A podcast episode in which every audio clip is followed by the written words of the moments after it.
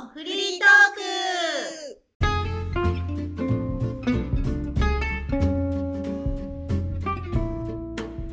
ノラスです。よカネスです。マリコです。ろしくお願いしよろしくおます。願いします。今日は実はゲストに来てもらってます。わ じゃあ、えももちゃんとあきらなんだけど、まあ自己紹介二人からしてもらいます。あきらです。ももこです。よくぞ来てもらいました。じゃあ、えっと、簡単な自己紹介お願いします。えっ、と、ももこです。よろしくお願いします。お願いします。お願いします。えっ、と、私は普段、えっ、と、日本をいろいろ旅しながら、えっ、と、日本人を一つの民族として考えて、その食、食卓文化をちょっと、あの研究しながらフィールドワークをしています。なんかその話も今日いろいろできたらいいと思っているのでよろしくお願いします。お願いします。お願いします。なんか面白そうだよね。面白そう。はい。あきら。あきらです。あの静岡県浜松市出身で、生まれは浜松なんですけど、14歳からカナダで皆さんと同じようなあの環境で高校行き、で大学はサンフランシスコで。で仕事場がアメリカのあの LA とかニューヨークで働いた後に東南アジアジャカルタバリ島インドネシアですね。でその後バンコクにあの働いた後に4年 ,4 年前にあの帰ってきて東京でいろいろ活動しています。はい、お願いします。よろしくお願いしいやま今回ももちゃんもアメリカ育ちだから、す。うんうんまたまたちょっとグローバルな回で、そうだね。そうでも海外生活が長い2人だからこそちょっと日本を違う視点で見てて、うんうんちょっとその日本のあ今日は2人が行った少数民族、うん。日本の少数民族を訪ねてこの2人は旅をしているので、日本のいるんだって感じだよね。いやちょっと面白そうでしょもう、うん、面白そう。んん。まずどこにどこにそういう人たちがいてどこにそうそう。あうんとまずは、えっ、と北海道から始め、うん。沖縄に行って、で、うん。一番最近はあのーえっ、と九州の方に行ってきたんだけど、うん。そもそもやっぱりなんかさっきの話じゃないけどずっと海外にいたもんだから、その日本人とはみたいなことがすごくあのまあすごく興味深く思っていて。でやっぱり私はその桃子っていう名前でありながらなんか日本人こういうタイプの日本人がいるのかなとかなんか本当にすごく個人的なところから始まったっていうのは正直なところで。うん。でその日本人とはっていうところを掘り下げるともう本当にその少数民族とか先住民とかそういこういう人たちがいるんだっていうのを発見する機会があったりあとその日本の歴史をたどるとなんか見えなかった世界が広がってかつなんか昔から日本は実はすごくグローバルで。あの複雑で面白い国だったんだなっていうのは分かるから、まあ、私は結局その食っていう切り口から物事をいろいろアプローチをしているんだけどでも衣食住の中のその衣と住もう切り離すことはできなくてもう全部あのなんだろう複雑に編み込まれている。のが衣食住だから、うんその食っていうお話をしていたつもりなんだけど実は衣の話もしていたし住の話もしていた。でこういうなんか日本人とはっていう旅をあの追っているとやっぱりあの本当にそうなんだなっていうのを気づかされるし、あのそうすごく面白い旅をさせてもらってます。まず北海道から始まって北海道の、えー少数民族って言ったら誰になるの？あきらちょっと話す、そうですね。アイヌっていう、まあ皆さんアイヌっていう言葉聞いたことあると思うんですけど、うんその意味っていうのは実はあんま知られてなくて、実はアイヌっていう言葉の意味は人間っていう意味なんですよね。へへえそうなんだ。で、まあ、あアイヌに興味持ったきっかけっていうのも、うん。あの高校あカナダで行ってて、うん。実は高校にはあの社会を取る学科と、あとは先住民のことを学ぶ学科があって、うん。うん。社会特に得意じゃなかったので、うん。先住民の勉強をしたんですよ。うん。で、うん。多分皆さんあの当時ドリームキャッチャーとかあ流ー行った。実際にあのクラスであのそのドリームキャッチャー作ったりとか、うんうん。へ現地の先住民の先生に、うん。まあ、その先住民の話を聞いたりっていうのが、うん。まあ、その先住民を知りたいっていうきっかけ、あもう高校から始まってたんだ。高校から早いね。ううんんでまあそうやって生活していく中で西海岸でさっき言ったサンフランシスコ LA っていう風に住んでて、うん。まあ、ある時 UCLA の考古学者が実際にその先住民の DNA を検査したところ実は日本人の DNA とマッチするっていうところが自分の中ではなんかルへーツがあるんじゃないかっていうのが、まあ大枠のあのまあいろんな、まあ、点と点が結ぶっていう感じなんですけど、カナダの先住民と日本人の DNA がつながってるってこと、まああの西海岸のそのホッピ族ってよくターコイズとかのうんうんうん。ホッピも有名だと思うんですけど、あそこの先住民も実際にはつながっていて、日本へ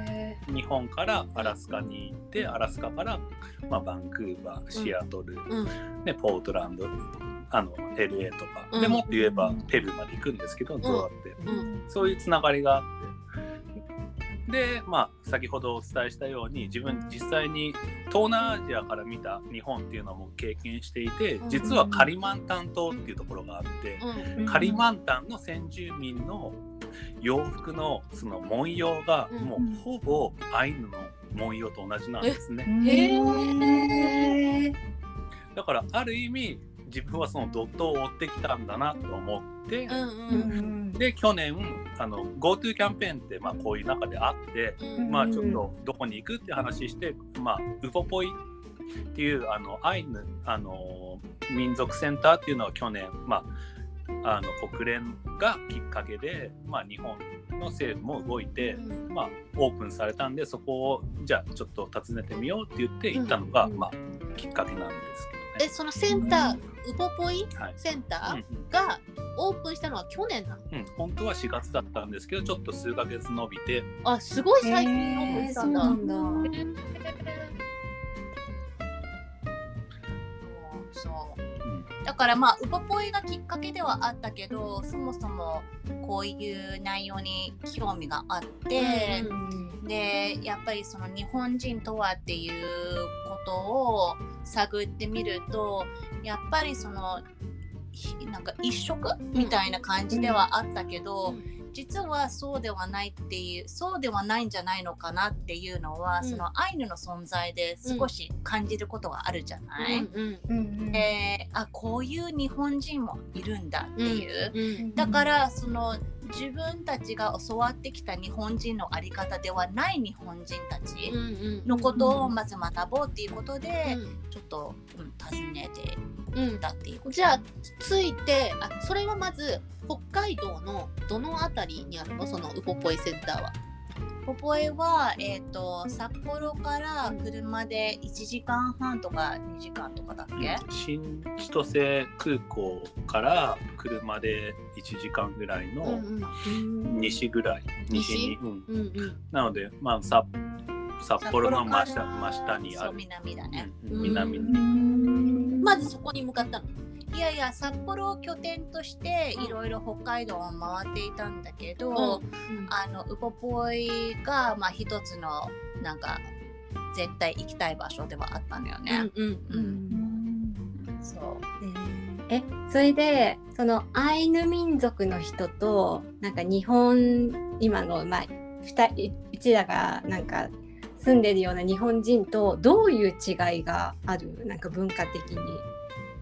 まあその文化的にはねもう複雑だよね。な別にうん。あるあるある意味違いは全くない。うんである意味もう違いがありすぎて数えきれないっていうのもあるんだけど、うんうんあのーその本籍を持つっていううんのが、その一般的にそのみんな本籍を持たないといけないってなった時には、そのアイヌの方々に、うん。えっ、とまあお前らはこの日本の土地にいるんだから日本人になってその日本のルールを守る守らないといけない。そのそのそのためにはそのその本籍を持つっていうことはその日本と名字を持たないといけないとかさそういうなんかルールがあったみたいなんだけど、その瞬間やっぱりなんかいろいろ崩れるよね。うん。そのだからもちろんあのお祭りごとだったりあのそういうことに規制が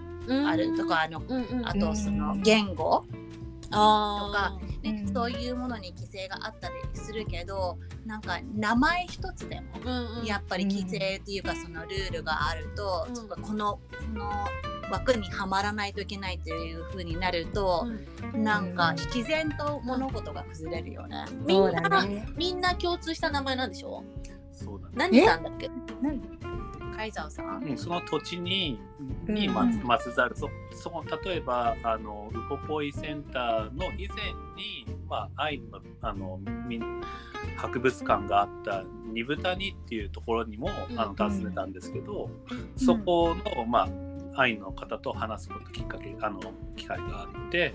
まあ、もうそのまあさっき言ったように1800年前あの後半に、まあ、政治の、まあ、力で、うん。まあ、みんなその本なんか名前を統一するっていうことでそこに住んでる、まあ、貝塚があったから貝沢さんにじゃあその地域の人をなるっていうふうにだから今で言うと、まあある意味マイナンバーでうーん。あだから政治はコントロールしたいからこの国を。同じ村っていうかそこのアイヌの人たちはみんな貝沢さんそうすごい、ーすごいね。そう親戚では何でもないのに貝沢さんで貝沢さんなんだ。でやっぱりなんかやみんな困ってたよね。なんか例えばその二豚に行くとあちょっと貝沢さんとなんかミーティングがあるのでみたいなって言うと みんな貝沢さんみたいな。貝沢さん。ですけどみたいなそうそういうことがもう多々あるっていうふうに言ってた。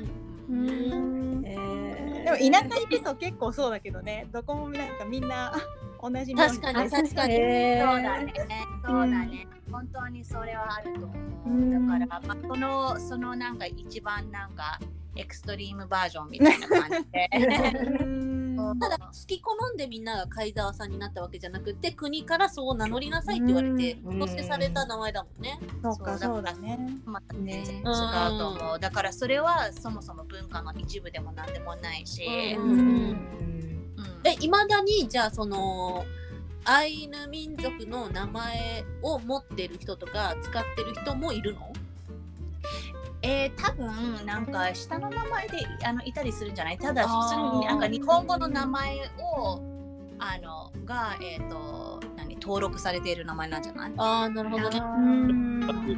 ね年代的に1800年の後半から、うん。もうここ最近まで200年、うん。まあうん。本当にアイヌって名乗れない状況だったから、うーん。隠すって。隠してうん、やっぱそれは差別がうん受けて、うーんそうだから私たちのお母さんお父さん時代も、やっぱりそういう差別とか、うんうんすごくあったみたいなんだよね。それつい最近ってことだよそうね。だね。最近はね。それをさ知らないっていうね私そうそうそうそそうう。だね。だから自分たちも知らなかったし、やっぱ本当にやっぱ現地のアイヌの方と話して、うん。やっぱ本当に差別の苦しみっていうのもすごく感じたし、ちゃんと現地でそういうひ実際に人たちに会って話をしてるのすごいよね。すごいね。うん。でも日本も成長したなって分かるのはそのウポポイに行くとその本当にリアルな話、うんうん。こういうことがあり日本の歴史上こういうことがありましたっていうのはちゃんと書いてあるのよね。うん。だから、まあ、もちろんそういうことがあって、うん。あの今のわ若いアイヌの子たちがもちろんその自分の言語もわからない状況だったり、うんその文化わからないとかもともとそのあったお祭りの踊りだったり歌とか全然わからない状況っていう本当にひどい、あのひひどい状況にはなってはいるんだけど、とりあえずのそのせ政府の反省だったりあるから、ここれもうあったことは変えられないからこれからどういうふうに、うん。あのやっていくのやっていくべきなのかなっていうのはみんなで考えていくうん。しかないのかなとは思う。なんかそこに行くとその博物館ウポポイセンター以外でもそういうなんていうの文化に触れる場所みたいなのあるの？そうさっき言ったように二部谷っていうもともとうん。そのアイヌを知れる、うん。その博物館があって、うんうんうん実はそこの近くにあの初めてアイヌの方が、まあ、政治に参加した人の個人のあのアイヌ博物館もあって資料館みたいな。旅館があって実はアイヌのあのこと詳しい人は、まあ、二部谷に行ったら結構みんな知ってて。自分の父親も実は知ってて。ウポポイと二部谷は場近いの？場所は1時間半ぐらい。車で？ちょ離れてるね。っと離れてるね、そうだから二部谷自体はもうしゅある意味集落みたいな感じで、であのそういう規制があった時にはいろんなそういうマイクロコミュニティっていうのかな、うん。あのアイヌのコミュニティがもう結構バラバラになった。うんうんうん。でバラバラになったところが結構あったりして、で今そういうなんだろうあのお祭り的なものをえっ、と観光のために披露しているエリアとかもあったりするんだけど、でも実際そこに人は住んでいるっていうわけじゃなくてその仕事のために通ったりするっていうのがね多いらまあ、その二部谷はあの実際そのいらっしゃるのよ暮らしているのよね。そうだからずっとこの場所はそのアイヌの人たちがその継続ある意味継続している場所で、そうそうだね守られてる場所だよね。う。ーん。だからそこには実はあの湖があって、うん。そうそうそう。もうだからあのアイヌの人たちあちょっと学んだことで言うと、ん。あの日本って石旧石器時代があって縄文時代があって弥生時代が、まあ、あるじゃないですか。うんうん。で実は北海道って弥生時代ないんですね。え？えー、そうなの？でどういう時代だったかって言ったら俗縄文時代っていうふうにうん。あのくくられてて。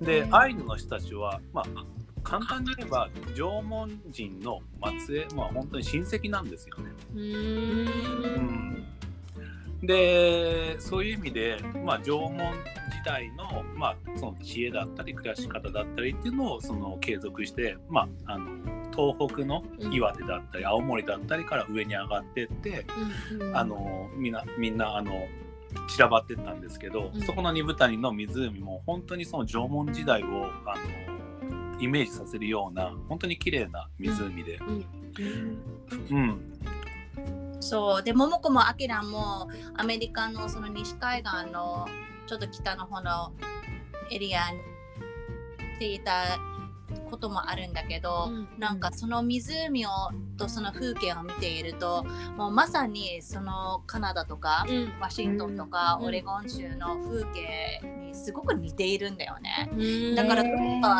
個人的にすごく懐かしい感覚もありつつ、うんなんかすごく原始的な風景うん。だなっていうのを感じて、なんか目を閉じると本当になんかその時代に戻れるんじゃないのかなとか思わせるぐらいの、うんうん今はなかなかないようなもちろん日本はどこ行っても大自然はなんかあったりするんだけど、うん例えばなんだけどその杉うんの木がいで、そのあのなんだっけ？雑木林じゃないところとかうん。多かったりするじゃない、でもここはなんか比較的なんだノータッチ？うんでうん自然のまま？そのまんまあの残っているのかな？っていうふうに思わせるような風景なんだよね。季節はいつ行ったの？秋？あじゃあまだ雪とかは降ってなかった？まだまだ。そうそうそ冬はでもそこは雪深い場所なんでしょ？うなんだろうね。うん。へー。なんかそういうのが残ってるのがいいね。そのうん。昔の文化が残ってるっていう。そこを訪ねて行けるの知らなかったよね。うん知らなかった。うんうんそこも二部谷っていう場所も向こうの現地に入っていろんな方と話していく中でそこ行けばいいよっていうふうに、うん。まあ自然とあのーたどり着いてあじゃあ行く前に計画して行ったわけじゃなくって行って聞いてそこ行ってみてって感じだったあーそうもう全部聞き込みでなんか、あのーその後、えー沖縄だったりいろんなところ行っているんだけど、うん。もうほとんどその聞き込みだね、うーん。地元の人たち。やっぱそのインターネットの情報ガイドブックの情報っていうのは、うん。観光客が集まってるから、うんうんうん。そこには自分たちは興味なくて、うんうんうん。うんそこの土地の持つ本本質とは何ぞやっていうのを知ることが興味があるから。じゃあうん。普通の人がそのウポポイセンター見に行こうと思って行っても現地の人から話を聞けるわけではないんだ。そのアキラとももちゃんがしたような出会いっていうのは人伝いにこう辿っていった結果うん。そのアイヌの人たちに会って話聞けたってこと、ニブタンにもももちゃんのあの北海道で生活してる友人のお母さんがニブタニアイヌの文化が残ってるよっていうので。あ調べへー。えへー。ごめん実は私途中参加できてなかあった。戻ってきた。おかえりそうなん。だ私実はいいですか？私もうんウポポイではないし二部隊なのかな？行ったことあると思うんだよえね。ー、そうなんだ。高校のう修学旅行で。うーんあの修学旅行。へえ、行ったよ。なんか急に途中に入ってきてごめんね。でもそれでなんか気になるんだけど、うんそれってまあ例えば何20年前もっとかな？20年前。10年前の話だよねあらな。みんなやだ。そのその昭和があるね。昭和が昭和女子だもんね、うんでそうでそれそのその時期になんかどういうふうに、うん。私はそもそもその日本の教育受けてないからよりんだけど、そのアイヌのことってどういうふうにその教科書だったりうん。あと先生方が説明をせ受けたのかな？アイヌについてはそんなにね勉強した記憶はなくてううん。んでもうなんかまあアイヌっていうのは知ってるよ。いるっていうのは知ってるんだけどすごい深くまではさらっとしか本当に勉強してなくてうん。で修学旅行で行ってでまあ確かに印象的だったんだよね。なんかこういったなんだろうその少数民族が日本にもあるんだっていう。のは覚えてるけど先生からとか学んだとかなんかただ本当にその何？そのなんていうの？ウポポイみたいなところに行ってちょっとこう体験してみてくださいぐらいだけでそれについてなんかリサーチしたいだとか感想文書いたりだとかそういうのもなくただ見て回って終わるっていう感じででもなんでそこに行ったんだろう。それそれはもう単純になんか北海道を回る、あの修学旅行で富良野に行ったりどうのこうの行ったり、うん。でその中のなんかもう一部。一部一部なんだと思う。うんうんうんうん。でそこで私それでそこでそのどういうのを見て回ってうん。何を体験したの？なんか本当にもう村みたいになってて、ま、もう町なんだよね。うん。でなんかこうなんていうの？日光江戸村じゃないけどあんな大きくはないけどね。うん。うん。あでも昔の建物ってこと？そうそう昔の建物で。でそこにいる人たちもそのアイヌの格好をされてて。うんで私無知だからうん。なんかさらっと「えこここに住んでるんですか?」って聞いたら、うん。めちゃくちゃ怒られた。なんで？まあ、そんなとこと聞くなみたいな感じで怒られあて。え住んでるはずねえじゃねえかって言われて。えそれ聞くなって誰誰に怒られたの？えそこで働いてるアイヌの格好をしてるおじさんに「ここに住んでるんですか?」って聞いたらなんか聞くなみたなそんな。わけねえだろその方にそのそのご本人様に怒られたんだ、そうそう。すいませんってすごいそれで記憶に残ってんの。怒られたなって。うんそれは面白いね、うん。そう。ダメだったんだっていう。だからなんかそんな簡単に軽はずみにそんなん聞いちゃいけないことなんだなっていうのを学んだ。うんでもなんか偏見があったのかもね。なんかこうアイヌ民族はそういうなんか昔原始的な生活をしてるっていううん。偏見があってそれを聞いたからうん。怒られたんじゃないかな。なんかもっとモダンな生活してるよっていう意味だったんじゃないかな。まあ、こっちとしては偏見ではなく本当に純粋にこういった生活をしている人がまだいるのかなと思って聞いたんだけど、うんなわけ偏そう 偏見。で聞いてきてんだろうなんかバカにしてんだろうって思われたんだろうね。あこんなこと聞くんじゃねえよって。怒られた。だから多分そのおじさんが今まで人生の中で経験したことのいろいろねうん。積もり積もりいろいろあるんだよね。うんうん、そう感じたね。うんかそうでそのウポポイとかではあの今の若い人たちが新たにそのあアイヌの自分の文化を、うん。あのの学びに励んでいて、うん踊りだったり歌だったりそういうのを全部学んでそしてパフォーマンスみたいな感じで披露してくれるのよね。あとはあのトークショーみたいな感じでうん。お話をしてくださったり、うんもう本当に衣食住すべてのことを学べる場所なのよね。で修学旅行生とかもすごくたくさんいて、うん。そのために設備がなんかちゃんとなんだろうそそこが作られたためでもある感覚感じもするんだけど、なんか教室っていうようなスペースも設けられたり、うん。そこでその学生さんたちが集まって、あの給食みたいなの食べるとか、うん。あとはなんかそういうなんかワークショップやる場所とか、そういうのもあったりするのでまああの修学旅行生にはもってこいだと思うし、でもあのそのアイヌのこと学びたい初めましてぐらいの感覚で入るのもすごくいいと思って、でも本当にあのーまだまだその表面的な部分だけうんうん。なんだろうなっていうのもわかるから、まあ、その情報をありがたくいただきなんかそのもうちょっと深掘りしたいっていうのが、あの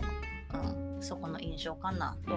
その給食みたいなの食べられるのはさアイヌの伝統的な食事が食べられるでしょ？あもう全然多分普通。ぜわかんないけあどおそらく全然普あ通全然のなんかね なんだ？多分多分ねわかんないけど、うん。うん。ううんんまあでも二豚にに行った時に、まあ、ウポポ行ってきたんですよっていう現地の人に話したら、ああそこはちょっとディズニーランドっぽいねっていう まあだからちょっと温度差があったっていうのもでアイヌ同士でも温度差が。まあまあ。っていうか別にそのアイヌ同士っていうわけじゃなくて、まあ場所的に。そのそのうん。商業施設として、うんうんうん。だからゲートウェイなのあそうかなめちゃくちゃいいゲートウェイ。だからそれ以上深掘りしない人が多分ほとんどだと思うしそこでも、うんうんうんあの満足っていうかお腹いっぱいな方も多いと思うんで、うんあのいいいいと思うんだけど最近そのアニメでさうん。漫画でゴールデンカムイって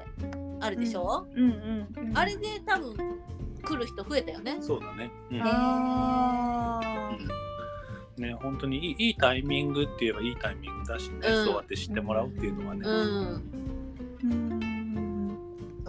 でそこからそのあでもよくよく考えてみるとその先住民は、おそらくアイヌの方だけじゃなかったんじゃないってなんか勝手に思っちゃったりして、っていうのは、そのアイヌの方ってほとんどそのまあどんどんどんどん北へ北へって和人和人っていうんだけどね日本人の人たちがずっとプッシュしてきたからさ、まあもともとは北海道じゃなくてもっとね西の方からだったんだけど、でも例えば九州とかそっちの方面考えるとそこまでいなかったからね。うんうんであだったらど他にどういう人がいたのかなと思って掘れば掘るほど本当にいろんな人たちが出てくるのよね。うん例えばなんだけど参加っていう人たちがい参加？うん、参参加参加参加だよね。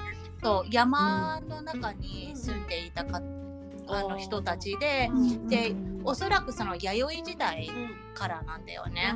でその人たちはその弥生人とあのーまあ混ざらなかったっていうかミクシングしなかったんだよね。もう別々に暮らしていて、そしてや弥生人の村のそその端っこのところに、えっ、とキャンプみたいな感じして、うん。そして、えっ、と竹細工すごく上手だったみたいだから、その竹そのそういうえっ、とカゴとかそういうものを農産物とこう物々交換して、そして物々交換したら次の村に移動するみたいな。あ遊牧民えみたいな感じだった。でもまあその山山だから里山？里山の山山の方に住んでいたんじゃない、ゆあの遊牧民っていうかそうそうそう。でもその街中に入ってくるっていうわけではないと思う。そう。でそういう人たちって結構1960うん年代とか70年代までー痕跡がある。えー最近だ。そう。あそういう人たちっておそらくそのさっきの本籍の話とかうん。多分ね登録はしていなかったの。で徐々に徐々に多分普通の社会に馴染んでしまって、うん。今はなんかいないるのかいないのかわかんない。おそらくいない、うんうんうん。うんそのそのまんまでは残っていなくて、うん。あとあの四国の方では、えっ、とエブナっていう、うんエブナ？エブナっていう少数民族がいたみたいで、うんその人、うんあのエブナって家の船って書いてエブナって読むらしいんだけど、うんその人たちは船の上で暮らしていた民族なのね。へえだから海賊みたいな感じなんだけど別にそういうタイプじゃなくてあの漁師うんうん。ーうん。で魚を取ってそして港に近づいて陸に住んでいる人たちと物々交換して、でずーっとあのボートハウスだよねうんボートハウスに住んでいた人たちのね。えー、面白い。がえっ、と香川のとある町にまだいるっていうふうに言うのよ。えそのさえボートハウス船の上で暮らしてたのは今私はこの小舟を想像してたけどうん船の上に家があるみたいな感じの生活ってこと？そうそうでもそんなに大きくないと思うよ。なんか写真とか見た,、えー見たけど別にそんなに大きくない。あのよくそのベトナムのその川川のなんかママルシェみたいなのあるじゃない、うんうんあのちょい大きいバージョンなんじゃない？わかんないで屋根ついててそう。そうそうへえー。でそれでその香川のとあるところにまあ多分もう家はね陸だと思うんだけどでも漁師さん。うんでそのご先祖様がそのエブナの人たちっていうふうに言われているみたい。その人たちはまだ、まあ、存在しているある意味存在している。うん。であのー他に、えー、と最近言ったもちろん沖縄みんな知っている琉球王国の。うんううんんうんでもっと言うとそのその琉球王国以前の沖縄人、うん沖縄の人、うんうんとかもいるからもう本当にたくさんいるんだよね。まだまだなんか知らないことが多すぎてうん何も語れないんだけどいや面白いよってしか。すごい知ってるよね。すごい知すごい知ってるってる。よ本当に。インテリ農民たちの頭の中すごい重なってるよ 情報が多すぎて。新しいトピックだよそへえ面白いね。う。ね少数民族のことはあんまり考えたことがなかった。日本にはそんなにいるって思ってないもんね。うんそうだね。アイヌと琉球は、まあ、うんよく聞くけど、うんうん。そのエブエブナ？エブナとかサンササンなんか？うん。初めて聞いた。うん。実はもののけ姫でうん。ちょくちょく出てきてる。もののけ姫？宮そうなの。宮崎あの駿さんがそれをあのリファレンス参考として、うん。だからあのーねあの主人公がさ、うん。あのお湯をこうやって押す場面、うんうんうんうん。あそこうんそこもかかぶっててあれは、えー、参加。参加の。へそう。へそう。ーそう。で、私見なきゃ見たことないんだよね。うん。もののけ姫そうなの？あでれ見なきゃ。そう。み宮崎駿さんをけあのスタディしてる人たちがうん結構論文書いてて、そこの日本の民族っていうところで。まあねそういうのがあって。カネスなんかうん。一個知識がある上でもののけ姫見れるからちょっと本当だね楽しみ方ができるね。嬉しい。へえー、そのサンサンカさんたちはえー、どどこの辺にいるの？あなんか私もあんまり詳しくないんだけどおそらく、あの長野とか、えー、と方面だよね。多分山梨、長野、もっと下かな。へうんちょっとちょっとわかんないけど、あのーそう真ん中らへん。真ん中らへん真ん中らへんだと思う。そうそうそう。で、その沖縄に行った時は、もちろんそのあの琉球王国の歴史うんと、えっ、と、えっ、と民話とか神話うんとか学びに行ったんだけど、まあうんやっぱりさすが沖縄もう大自然に圧倒されたよね。うんいいね。大自然大自然が本当のその日本の歴史を全部語ってくれるっていうこと。うんうん一番神に近い島だったのかな。沖縄が、うんへえこのアイヌ民族もさスピリチュアルなこの神話みたいなのがいっぱいあるでしょ？そうだね。それとはまた違う感じの、えー自然の神話の話が琉球にもあるの？そうだね。それともその2つはちょっと似たような感じなの？まあでも共通するところは多分自然っていうところがううん共通するから例えばアイヌのその、まあ、死の概念っていうのはアニミズムにうん。あるから、うん。まあ全てのものにあの魂がこもってて、うん自分から戻ってくるっていうまうんうんうんああのーまあ自然に寄り添った考え方、うん。うんうんで沖縄ももちろんその自然大自然だからうんねそういうまあでもちょっと違うかな北と。もともとが違うかアイヌら。ってこの動物と共存するっていうイメージだけど、ん琉球はどうなの、琉球は海が近いから、うんそうだね。うんそこが大きな違いなのかな。うんあとその地形ちやっぱり地形だよね。その地形がすごく生きているよね。その島に。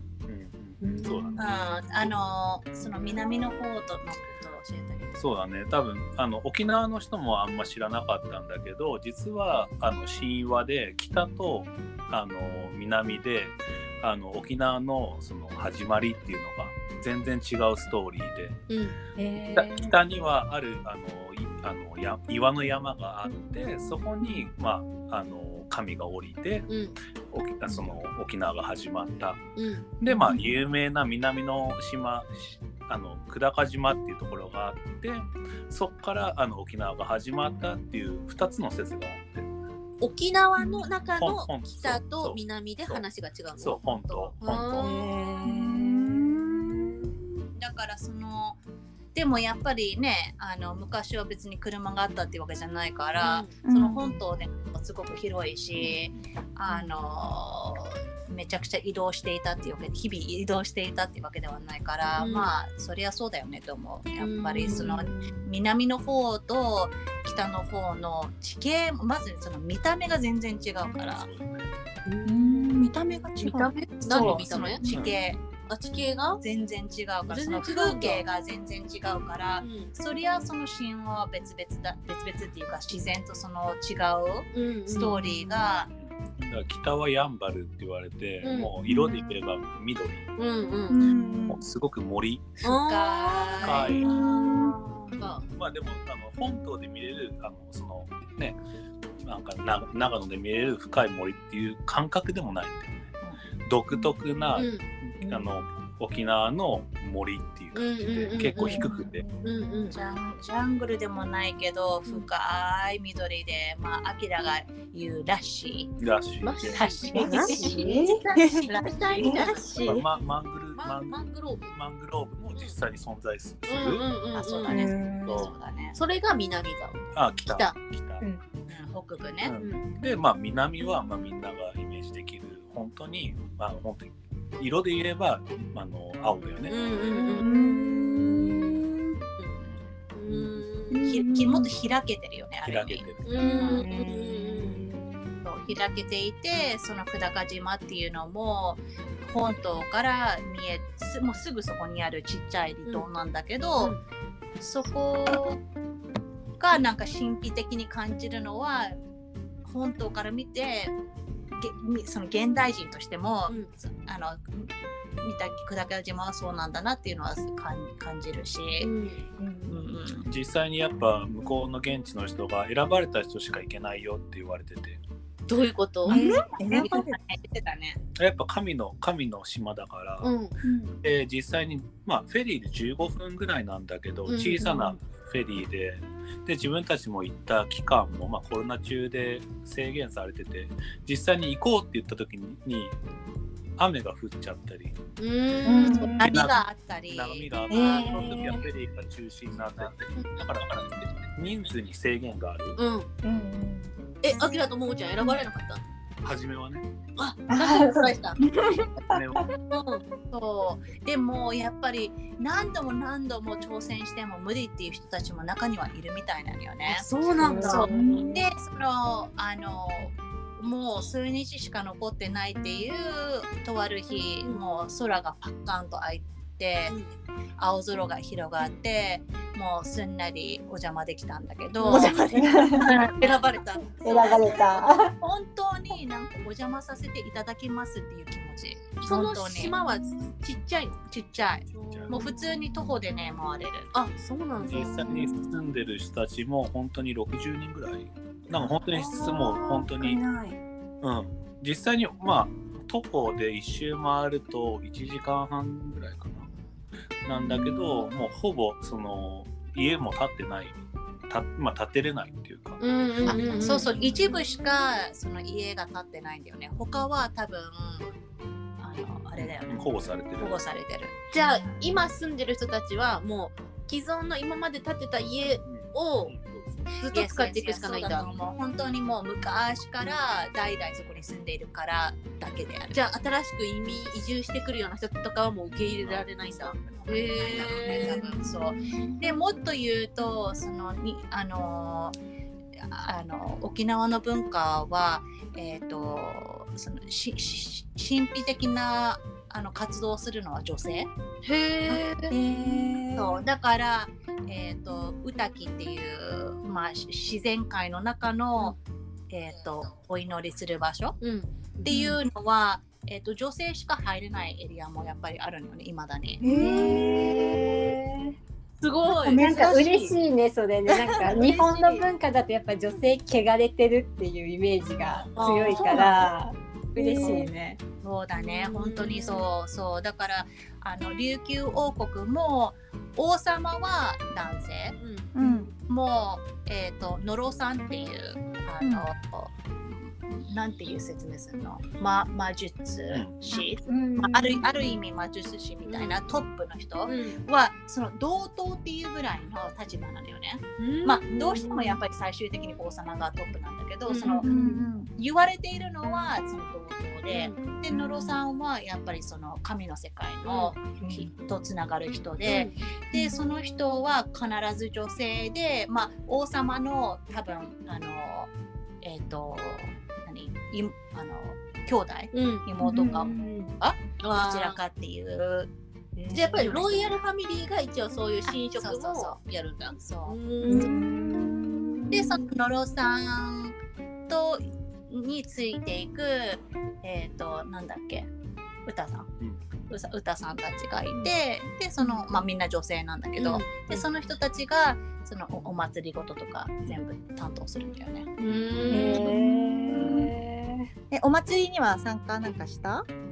うん、まあさすがに今はねちょっとなかったりするしあそったとしてもやっぱり本当に限られている人だと思うし、まあ、確実に女性だけだと思うから、そういうえその野呂さんは今でも脈々と受け継がれていってるのその血し血筋というか野呂さんは野呂さんみたいな。っていうかあのいつだったっけ？あの琉球王国。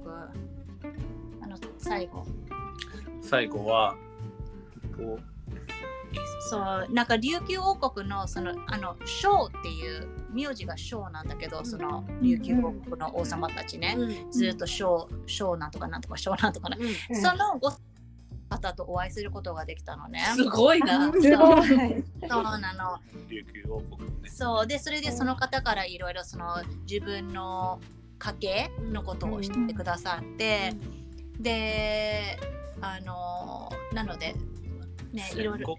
そう。歴史をいろいろ教えてくれいやー戦後ではない。戦戦前戦前だね、まあ、とにかくその、えっ、とそんな遠い昔じゃない時まではその琉球王国ってあったんだけどうん800年代の後半じゃない？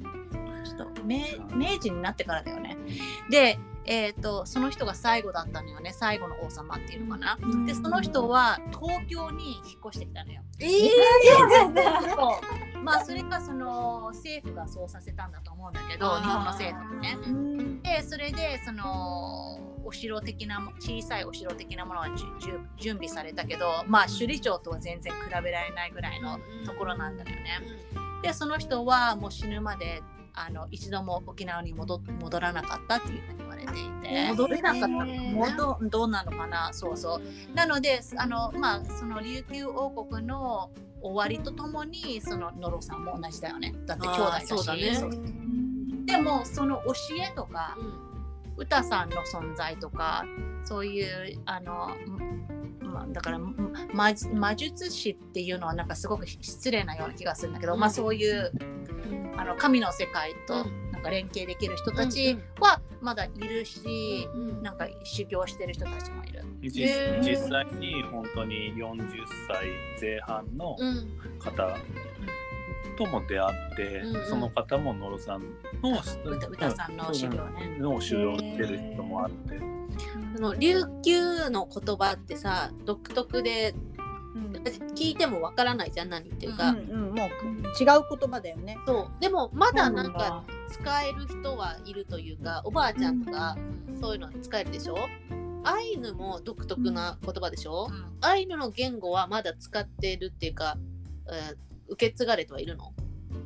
あもうそこはもう沖縄と全然違うよね。沖縄はもう琉球王国の家系のみ琉球語を喋れた。あそうえー。そうだからそれも別なのよ。うんだから私たちが知ってるあの沖縄語とか沖縄うん。さよくなんか歌とかね、うんうんそうそれとまた全然違う。違う違うんだ。えそう。そのあのあの家系でしかしゃべれでねあのあの人たちっていうの失礼だけどあの家系のねあの子孫の人たちうん。は年にね数回集まるんだって。うん。でなんかあの食事会みたいな今はね全然できてないんだけど、うん。食事会する、その時はみんなねその言葉で喋る。喋れるんだ。そうなんだ。教育として多分ね受けるんだ。なんかプライドがあるんだと思う。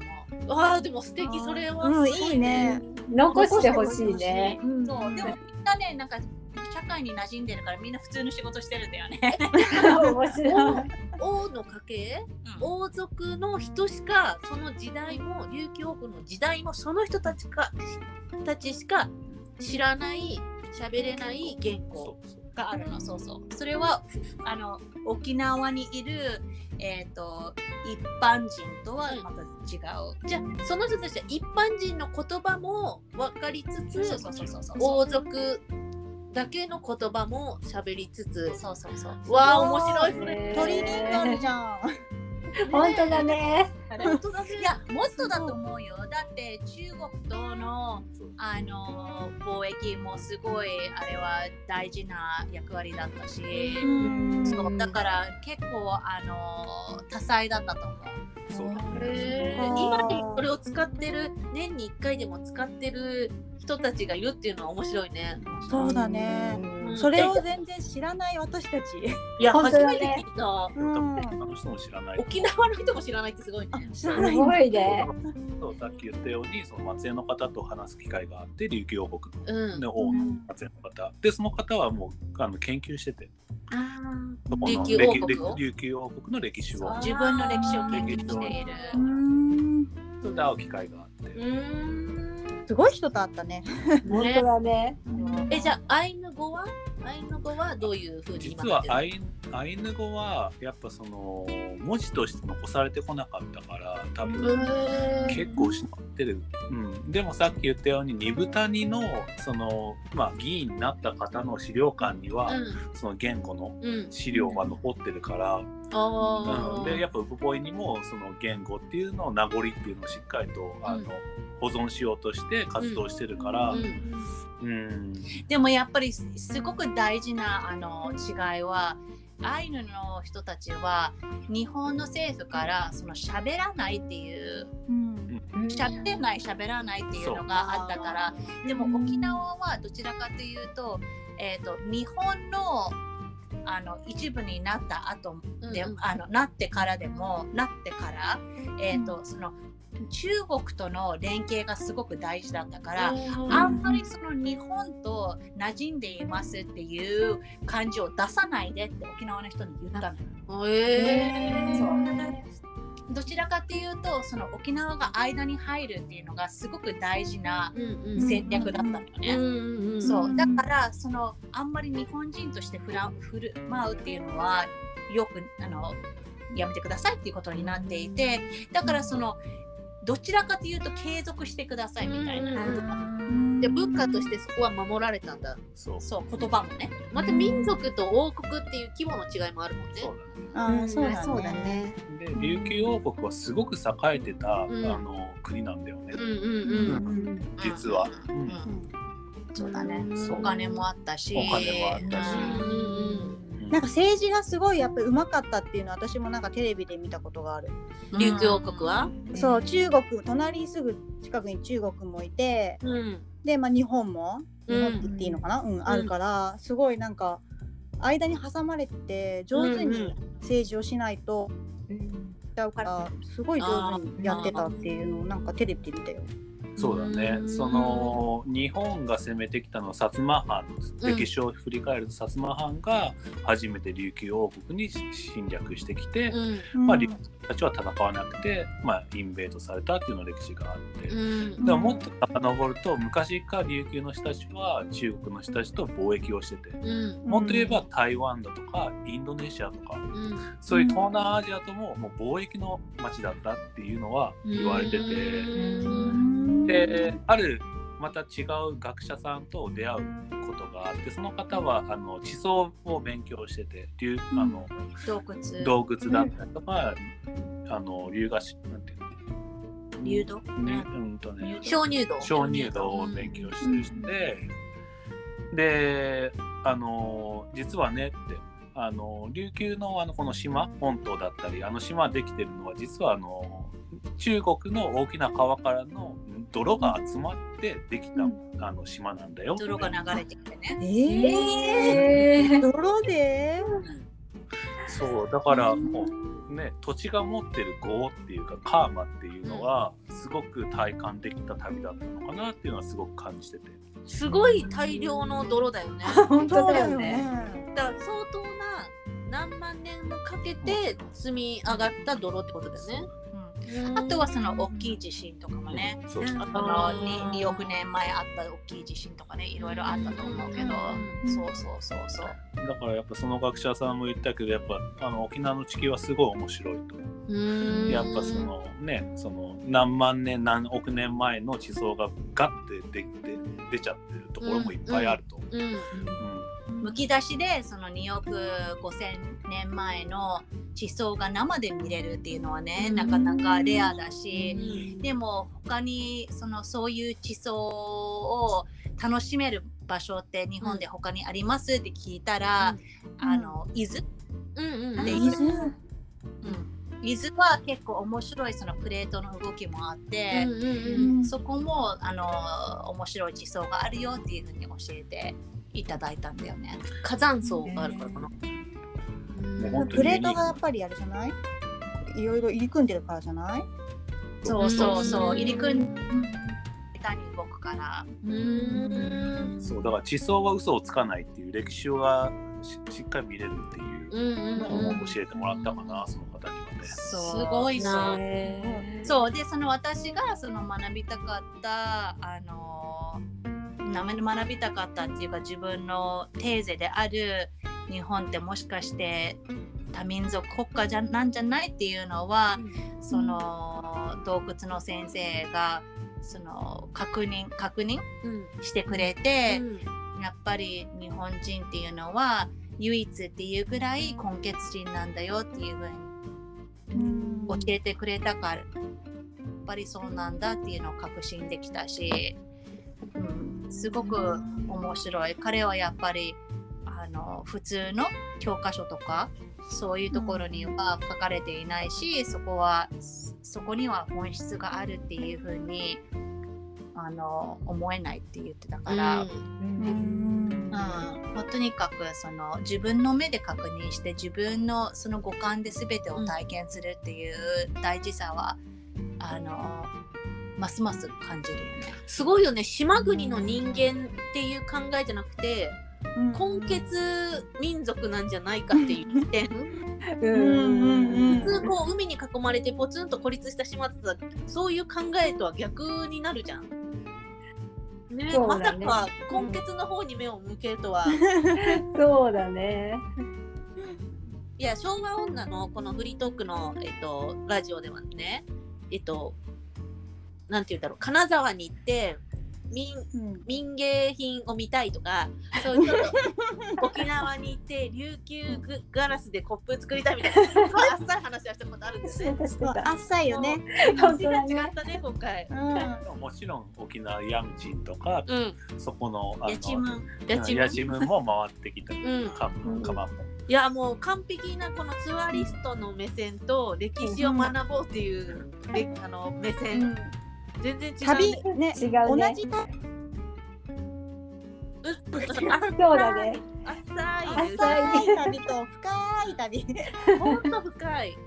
でも多分その私はみんながつながっているよっていうつながっていてほしいっていう欲望もあるからこそなんだよね。なんかそういう、うん、そういう絶対そうじゃないっていうなんか、うん自分からなんかそれをあのーなんだろうそうだよっていいうるのをうん確認しに行ったみたい確なね。認していってるっていう部分もあるし旅のスタートの目的がまず違うよね。そうだね。美味しいもの食べに行こうとかじゃない？いやいやそれも重要それもめちゃくちゃ重要 まあ実際そこにね、美味しいもの食べに行こうって言って、そこの現地で知ることもいっぱいあるからね。そうそううん本当にそう本当にそう、うんそうだからもうさっき言ったように食住だよね。うん、そうだね。うん衣食住でやっぱり人はその全ての衣食住を運ぶんだよね、うんうんだからその中国からその貿易できた人たちもそうだし、あのし最近長崎に行った時にもそこに確認できたけど、やっぱりドイツとかポルトガルとか、うん。そういうところから運んできた歴史とかも歴史とかもあるじゃない、うん。例えばそのカステラとか当たり前にね、あの日本では食べられているけど、それはまあみんな知ってるようにヨーロッパから来た文化で、それはなんか徐々に徐々に洋食みたいな感覚で日本のものになっていた。なんかたらこスパゲッティじゃないけど、うん。ナポリタンとかね、うん。そういうのに日本のものになっていたっていうのもあのよくあの知られているけどでもあの甘夏っていうあの和菓子があるじゃない、うん。あのえー、と小豆とかをうん。甘く炊いたやつ、うん。でちょっとその外側が和三本とかそのなんだろう。わかる？その甘夏っていう和菓子甘夏？知らない。夏みかんのことかと思った。ね私もそっちかあと思った。あごめん。ね甘夏じゃなくてね。甘夏じゃない？あ。甘納豆。甘納豆。ごめん。甘あ納甘豆。納豆うん。そう甘納豆。でそれはあのカステラカステラより新しいのよへへえ。ーそうそうそうなんだ。古くからあるイメージなんだけど、うんカステラの方が断然ね歴史があるんだってあ、そうなんすだ。ごい面白い。それを知るだけですごくなんか私たちはめちゃくちゃミックスなところにいるんだなって感じるし、うんそうだね。そう本当に面白いと思う。だからさっきの薩摩藩もね話に出たけど薩摩藩って結構九州とか沖縄のあの鹿児島とかそっちの方,、うん。方面のあのイメージが強いじゃない、うん。でもその同じ薩摩藩が北海道に行ってそのアイヌの人たちを、うん。うんあの何？なんていうのかな？アイヌなんだろう？えっ、と支配しよう。支配した。ん。だよね、だからそのそうそれだけに大胆になんか日本を、ね、南から北へ移動して移動していてやっぱり当然そこにその文化の移動もあったりするじゃない。あ、そうだ。うん日本のその当時の着物っていうのが、まあ、捨てられるものがあの北に流れてってアイヌの人たちがそれをポロとして使って、まあ、キルトとして残っててそうへー。その当時にはすごく飾られてるし。そうだ。ね。でその同じ同じそこのあの何着物に、うん。えー、とロシアとか中国からな流れてきた、えー、とビビビーズ？ビー玉みたいなものが、ね、そう他の布とかも、えー、と使われているからすごくあのレイヤーのあるうんうん文化だと思う。すごいね。うん。ただももちゃんはやっぱりさ海外で生活してた期間がさやっぱり長いからさ視点が違うよね、日本にずっといたらさそ,、れそういうことかない？気にもならない、そうだうん。そうそう。もうなんか当たり前になっちゃってるよね。そう、ん。うんだからそれを広めてほしいね。そうだね。すごい面白いもうんね。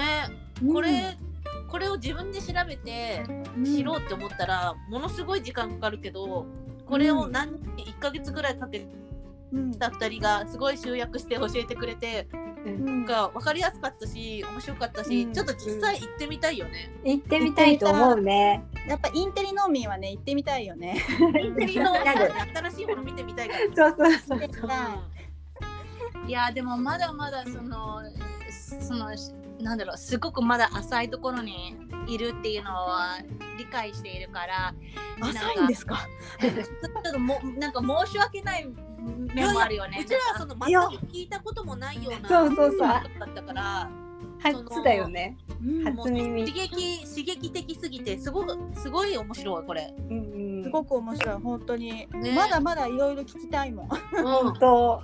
そうなのなんかあの九州旅行の話もあるからこれちょっと次回またゲストで来てもらって、そうだね。ね。ちょっともうちょっと詳しくあのアイヌのところに行って後継品とかも見ているから、そういう話もちょっと、聞きたいし、ううんうん。ちょっとこれはまたゲストに来てもらわないといけない2人ですね。そうだそうでね。すね。うん、ちょっと2人もその旅行とは別に面白い活動もしてるしううんんちょっとまたあのゲストで来てもらうの楽しみにはい出てください。はい、うん。はい。じゃあということで本日のお相手はノラスとはカネスとマリコと。ももこと？あきらと？はいじゃあねじゃあね二人ともありがとうございました。ありがとうございました。